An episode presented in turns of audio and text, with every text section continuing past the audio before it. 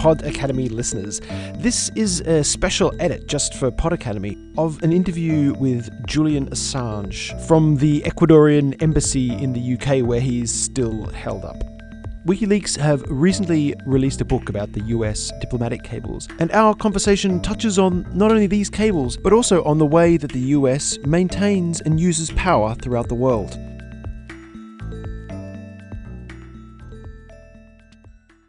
Hey, you're listening to Ideas Books. My name's Craig Barfoot.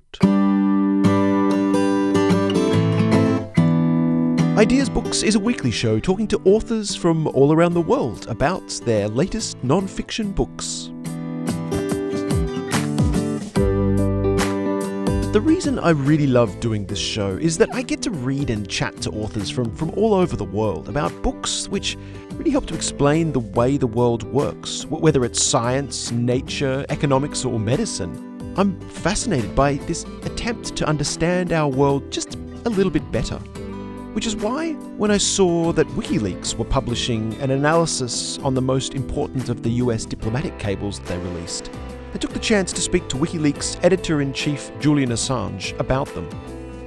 Regardless of whether you think the actions of WikiLeaks are right or wrong, WikiLeaks and the release of these US diplomatic cables represent a unique look and understanding of how the US uses and maintains power throughout the world. And it gives us, for a brief second, a look at the true operations of power.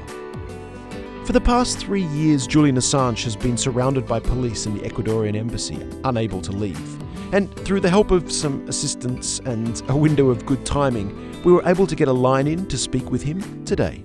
Julian, I know you've got a lot going on under some very trying circumstances, so thank you very much for taking out half an hour of your time to chat with me today. You're welcome. With the release of the cables that this book is based upon, and the wider release of the WikiLeaks documents, there have been some damning revelations against the US and its practices. But, I mean, after all this and all this information's been released, what difference have you seen? I mean, what's changed, or is it just business as usual for the US? Is there a lot more work to done? Has WikiLeaks fundamentally changed the structure of human society? Obviously not. Society is extremely complex and has a lot of inertia, and is in many ways in various forms of equilibrium. So you change one part and another part equilibrizes with it. Have we done a lot of good work that has made real difference to individual human beings, that is thrown light on war crimes, that has kicked out heads of intelligence in a number of different countries for their abuses, which has even released innocent people from prison? The answer is yes. Right from the beginning of your book, you introduce the idea of the US as an empire. And I guess, I mean, for those listening to this who've never kind of thought in that direction before, can you maybe justify why you use such a strong word and label the US as an empire? Well, I mean, the realists in US foreign policy circles do, and most of which neocons did. That was their self-talk. Similarly, a number of documents were published, for example, Operation Empire Challenge. The word empire is used nakedly. So it's just, of course, the United States is not like the Roman Empire. It's a different type of empire. It's a modern empire. Perhaps arguably, it's the only modern empire, but those that have a regional hegemons also operate mostly in this modern fashion, which is about being, in the United States case, an empire of favorable agreements that lead to US companies getting things that they otherwise wouldn't, enforced through military, cultural, and economic power. Some people say that this description of the US as an empire is not quite correct, and that it is much closer to traditional empires, and that it's an empire of bases, so an empire of military bases. Depending on how you count them, there's between 500 and about 1,500 US military bases now in over 120 countries. The nearest equivalent, Russia, only has one base outside the former Soviet Union, and that's in Syria. So there's, from that perspective of boots on the ground, there is only one state that has anything that looks like an empire, and that's the United States. You touched a little bit on this in your introduction to the book, and I'm interested in now, like this idea of between hard and soft power. And I guess I'm asking you, when you're looking from your perspective, when you sort of have this overview of the cables as a whole, do you see the way that Western allies follow the US and kind of do what the US wants? Does a picture emerge of how much this following is purely because of the hard power, or how much is because of the soft power and a genuine respect and liking for the US? Well, in the cables, there's nothing. I mean, there's nothing really about genuine respect and liking. There is a lot of sucking up that occurs. That is, I mean, fairly obvious and disgraceful from my perspective. Just, I think it's a bit humiliating. It's interesting to perceive what Washington thinks about this kind of thing. I often have the sense that DC doesn't really respect it, even though they might demand it. An example of that is from the government in the UK that I have to deal with, which is the Conservative Tory government of David Cameron. We published a cable which is in the book on page 183, the chapter about Europe. So what's the situation? William Hague, the foreign minister and one of the principals in the Conservative Party, goes in to the embassy, to the US ambassador, and starts speaking about the UK-US relationship. And this is what he says. What the US ambassador says about the meeting. Hague said David Cameron, and George Osborne, that's the treasurer, were, quote, children of Thatcher and staunch Atlanticists. For his part, said Hague, he has a sister who is American, spends his own vacations in America, and like many similar to him, considers America, quote, the other country to turn to, unquote. Asking his senior advisor her views, she said, quote, America is the essential country, unquote. Haig said that whoever enters 10 Downing Street as Prime Minister soon learns of the essential nature of the relationship with America. He added, quote, we want a pro-American regime. We need it. The world needs it, unquote. So two things you can take away from that. First of all, that the word regime is quite interesting there, and what Hague means by that. But you've got very senior conservative in the government going into the Washington embassy and madly trying to placate and suck up to DC, because he obviously knows this is going back to DC. Why is that necessary? How could that possibly be necessary to humiliate yourself like that? What if he doesn't do? This is a smart guy. If he doesn't do it, what's the result? If he does do it, what's the payoff? So that's something we see mirrored across U.S. embassies, even in powerful countries like the United Kingdom. Is that a genuine like for the United States? In this particular case, it's clear that Haig is glad handling the U.S. ambassador. He's demonstrating his subordination and allegiances to the United States. And you have to ask the question, why is it necessary to do that? What's the penalty for not doing that?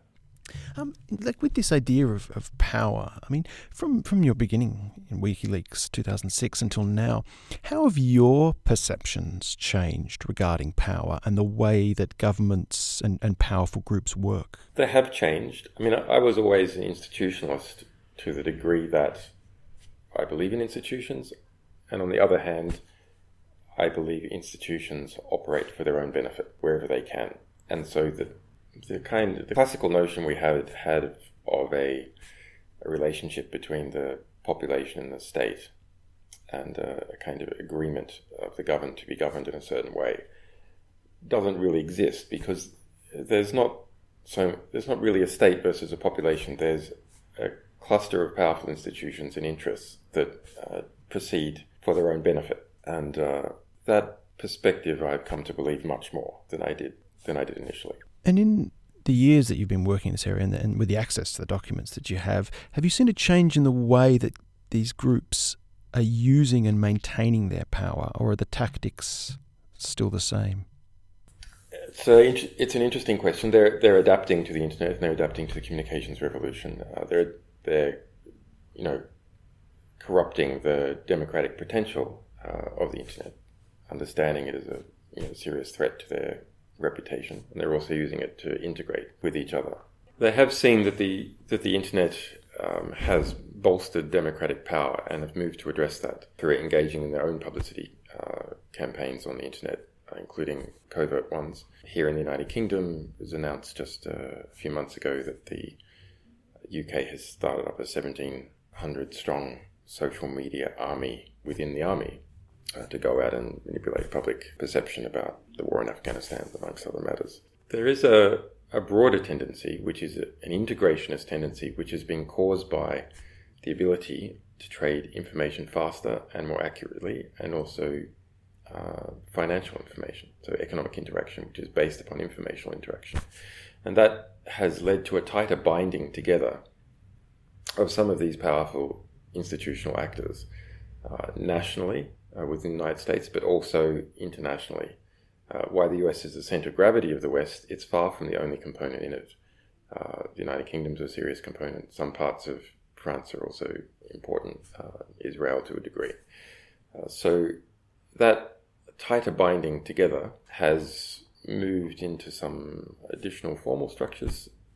For example, the State Department, once as a fairly independent part of US national power, is now, in terms of its budget, subordinated under the US national security budget, and the same with USAID. So there's a pyramidization of basic US power structures, and at the same time an internationalization that is occurring across the West. The most obvious part of that in terms of the Anglo-Saxon West is within the Five Eyes Alliance, so that is the English-speaking white Western countries of the United States, Canada, New Zealand, Australia, and Great Britain. And they're almost completely integrated in terms of the deep state, so in terms of the major intelligence agencies and their automatic sharing of most information with each other. After 10 years of doing this, I mean, is there anything that shocks you anymore? Yes, I mean, injustice still shocks me. Hypocrisy still shocks me. Lies still shock me. I think that's intellectually, of course, they don't. I understand how these institutions play their games, and that the kind of false rhetoric of a variety of states. So you can become fairly intellectually cynical, but I think it's important, or at least intellectually skeptical. But I think it's important to treasure your ability to be emotionally shocked by injustice and emotionally shocked by lies. You can get... WikiLeaks is like many kind of organizations at the edge, like soldiers and ambulance staff. We develop a lot of black humor about all this. I'll give you an example. My favorite cable, is also in some ways my least favorite cable.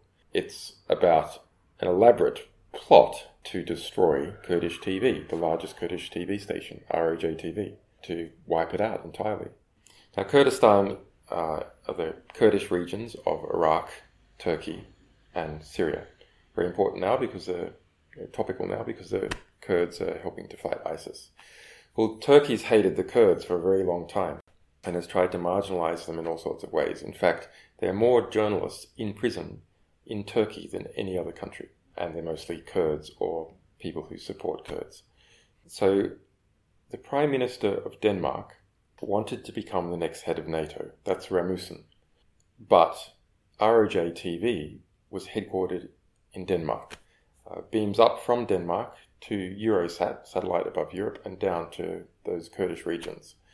Turkey, as a powerful member of NATO, said that it would veto Denmark becoming head of NATO unless Denmark knocked off ROJ TV, destroyed that TV station somewhere. This is seen in a cable where the head of the legal department of PET, it's a Danish intelligence authority, the sort of equivalent to the CIA, and one of the chief prosecutors in Denmark, equivalent to maybe, say, deputy attorney general in the US context, go in together into the US embassy and speak about ways in which they're going to try and knock off ROJ TV. They're going to look into their taxes. They're going to check again whether there's any connection to the PKK. And the US Embassy is encouraging them to be creative. And Obama has signed off on this deal, that it's a good thing for Rasmussen to become head of NATO and, do whatever is required to soothe Turkey into accepting that. In this case, the knocking off of ROJTV. So that's precisely what happened. Now, you asked the question, well, was ROJTV supporting the PKK, which is alleged to be a Turkish terrorist group? Was there any, truth in why that TV station should be knocked off? No. The Danish twice investigated before in response to complaints by Turkey, and they found that ROJTV was perfectly normal in its coverage. So ROJTV was knocked off and banned. Rasmussen did become the head of NATO. The Turks didn't object. Now that cable is being used this year by the Kurds to take the whole matter to the European Court of Human Rights. It's their star exhibit. And so in terms of then, as a form of censorship, what other types of censorship have you seen? It's an interesting experience being part of this business. I have a sort of general conclusion about humanity, which is people are terrified of authority. They're absolutely terrified of it. Even our volunteers are often terrified of our authority. Are they doing something we approve of or don't? Really, that's a overwhelmingly dominant part of the human condition. Quite saddening to see. So small social signals can produce really quite distinctive self-censorship in journalists, in academics, even in just general social discourse. It's a really sad thing to see. And I'll give you an example of this, and it's something that I write about in the first chapter of the book, that there was, and still is, a very significant academic censorship of WikiLeaks materials in the United States, in the field of foreign policy and international relations. Not so much in other fields, but in that field. And we looked into that. How did that come to be? I was just astounded to find it, because we have published more than 2 billion words now of US diplomatic cables right through to this year, more than 2.7 million cables. So this is the most searchable, the best indexed repository of international relations, and foreign ministries use it every day. Academics in other languages use it every day, even in English. Outside the United States, international relations and foreign policy academics use it. But in the United States, no. In other academic journals, such as conflict epidemiology or computational linguistics and so on, our published material is used all the time, but not in foreign relations. So we investigated how that came to be. Well, there was that period of absolute hysteria, and that infected the national security class and those on its periphery. And unfortunately, a lot of the foreign relations academics are actually on the periphery of all that. As professors, they train students who go on to the State Department and operate as feeder schools for DC generally. They have consulting contracts and so on. And one of the premier journals, International Relations Quarterly, was found to have a formal policy of never accepting anything from WikiLeaks because they were scared of the legal implications. And the editor of that journal came forward and said that he was in an invidious position, but it wouldn't change until the overarching association, which controls another 4 other journals in the United States to do with foreign relations, changed its policy. So there is There's not only self-censorship occurring, there's formal censorship occurring in the academic sphere. Looking now at kind of, the day-to-day running of a whistleblower organisation, I mean, with Edward Snowden in exile and Chelsea Manning is serving 35 years in prison, has this affected other whistleblowers coming forward? Yeah, a very interesting question. Of course, the reality is we have had thousands of sources whose names are still unknown, who are still at their places of employment or who've just provide us information once and gone on. And these are the glorious, invisible examples of successful whistleblowing. Now, as there's a selection problem in the public imagination that those examples are invisible, and it's where people end up in strife that you end up with more complicated examples like Chelsea Manning and Edward Snowden. Now, the government has also, the US government and other governments have taken these famous cases and made them even more famous because they want to create a general deterrent from people embarrassing them and making their life difficult. But actually the majority, the overwhelming majority of whistleblowing doesn't end up like that. In terms of wishing a takeaway for people either reading the book or using the site with the access to the information, what would you hope that someone would take as a new perspective change from your work? I'm not sure that people should have a new perspective, other than things are much more fascinating and complex globally than they might otherwise seem. That this old narrative about the relationship between the state and the people. Really, this is quite a nice fairy tale, but it is a fairy tale. If you look at some of Chomsky's work in our analysis is largely borne out. However, the technological revolution has made a more sophisticated, integrated and fluid system than Chomsky's classical work.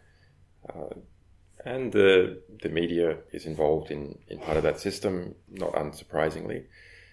I think WikiLeaks itself is quite an interesting example of something, which is it's a small international investigative publisher that has been publishing on more than 110 different countries, and as part of that started publishing on the United States and Great Britain. And then we were really in for it. But despite that, despite public declarations by the Pentagon in a 40-minute press conference that they were going to go after us and threaten us if we didn't cease publishing and destroy what we'd already published, that we continued on. We were completely victorious in that, in not accepting any form of censorship. Similar head-to-head battle with the quest to save Edward Snowden, where CIA, NSA, State Department, FBI... were involved in what for a brief period was the world's largest intelligence manhunt. We went head-to-head in this world-defying contest, and we got Edward Snowden asylum. It's absurd that that should be the role of a small investigative publisher to do that. But it does show you that what is most important for these major power factions is the demonstration of their institutional power to others. But that's their real business, to make people scared of others and to demonstrate their own power. And that's how they manage to grow and sustain themselves. But to some degree, it is largely an illusion. All that secrecy and bureaucracy that they have established also produces incompetence and produces corruption. And that produces results such as the inability to outfox WikiLeaks in terms of its publication or in relation to this quest to save Edward Snowden. You can see that in one other place as well, which is this extraordinary result in Afghanistan, where Afghanistan was the second poorest country on earth, already suffering greatly as a society from destabilization. And two superpowers tried to dominate it, one being the United States, but the other being Western Europe. We normally don't talk about Western Europe as a superpower because it's geopolitically subordinated into the Greater Western Project, where the center of gravity is the United States. But in terms of expenditure on arms, Western Europe is about 50% of the United States. In terms of intelligence expenditure, about the same. In terms of its GDP, it's greater than the United States. In terms of its population, 540 million, it's greater than the United States. These two superpowers tried to subordinate a country of about 30 million people, the second poorest country on earth, over a 10-year period, and were not able to do it. How is that explainable? It's only explainable in that large military and intelligence structures that are engaged in a prospect that is more or less immoral, that the people inside don't really believe in, inevitably start becoming corrupt and become inefficient as a result of secrecy and bureaucracy. So I think there are some hopes for civil society, for people who believe in freedom to understand, yes, there's pretty nasty integrationist tendencies with very, very powerful agencies, but when they start integrating, they also start integrating in secret, they start becoming very bureaucratic and ultimately quite corrupt and incompetent. WikiLeaks' relationship with the internet has been a close and integral one. So I was wondering, given your position, how do you view what's happening at the moment and the changes to the internet that are happening and occurring at the moment? The last few years has been a golden age in many ways for journalism. Many different publications starting on the internet, different flavors. The problem we're seeing now is one of vertical integration. So distributors are becoming publishers and taking over and consolidating publishing. It's understandable. The internet creates a global market. So inevitably, unless you have global antitrust regulation, which there isn't, you end up with the market leader starting to dominate the whole world in terms of the market. We're seeing that with Apple. We're seeing that with Google and so on. Facebook is also introducing, it's starting to become a regulator of human behavior, starting to lay down laws, but there's no democratic process in how those laws are chosen or enforced. That's a negative tendency. On the other hand, young people are very adaptive and inventive. And just like with the old telco networks, which the internet eventually ran on, what we're going to see is new ways of communication, new inventions, new kinds of social networks, which have been run over the top of all this. If we look at the internet as a place where democracy happens, what is that place? Who owns that place? Well, corporations. Corporations control that, and governments intercept it. Is that a real place where we can achieve the dreams of human democracy and improvements in human civilization? It's controlled by major corporations and is surveilled by them and Titanic spy agencies. That seems like a very inhospitable place for humanity to develop at its best. But we can lay over the top of that space, a different space, and disconnect from problems with the underlying territory. Julian, what's driving you at the moment? I mean, what in terms of the world and developments and the way things are moving and changing, what is it right now that has your attention and is interesting you the most? The reason why right now is such an interesting time in global history is because something is happening to every society at once, and it's the same thing. There's never been a time where that's happened before. Even the risk of thermonuclear warfare, it would have wiped out the northern hemisphere, but as someone from the south, from Australia, we knew, we might have had a few hits in Melbourne and Sydney, but otherwise basically unaffected. Patagonia unaffected, most of Africa unaffected. Humanity would go on. What's happening to the internet is something that's happening everywhere because every society has merged with the internet as a kind of superstructure for its societal communications. Political communications, economic communications, communications between institutions, between states and so on. So when the internet goes bad, really bad, it's going to take all of human civilization with it. Mass interception, mass surveillance, the National Security Agency is doing it the most, but the costs are halving every 2 years, so other countries are starting to catch up. That's something that can create an extremely conformist global society, because everyone starts to worry that not just the National Security Agency is intercepting them, not just DC and whatever its weird interests are from one year to the next, but in fact every country that you're in, the establishment of that country is closely surveilling dissent within that country. That can lead to a really very conformist situation, and that conformity can soak into the bones of local cultures. So we all end up perhaps going a little bit too far, but we develop some of the tendencies of North Korea or maybe socially conformist countries like Sweden or Japan. And that's not a healthy way at all to go. Finally, regarding the average person's understanding of all of this and the role of WikiLeaks and education, how do you view the broader picture of people's understanding and their ability to change things? Well, I mean, we're seeing at the moment the greatest period of political education that has ever happened. It's not been the most intense period in any one particular sector, but the lateral transfer of information from people across the world to each other and the vertical transfer of information that organizations like WikiLeaks do, investigative journalists sucking out, how these major institutions behave, that has produced a much more educated population than we've ever seen globally. There's never been anything like that before.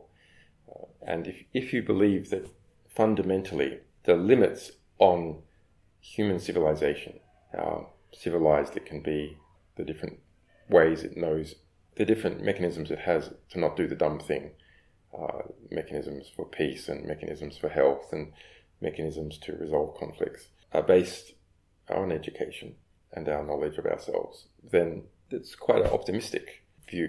Julian, I know you're incredibly busy and you're working under some rather trying circumstances, so I'm really grateful and thanks a lot for taking out some time to chat with me today. You're most welcome.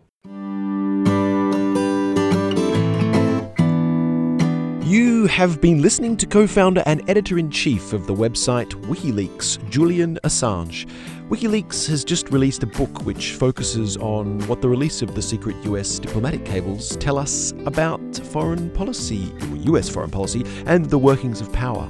If you're interested in listening to some more interviews with authors about topics like power and the way governments and economies work, then you can head over to our website, ideasbooks.org. and listen to those. We also have some other author interviews about things like why we daydream or bringing extinct animals back from the dead. So you can check it all out at ideasbooks.org. I hope you enjoyed today's conversation. My name's Craig Barfoot. Thanks a lot for listening.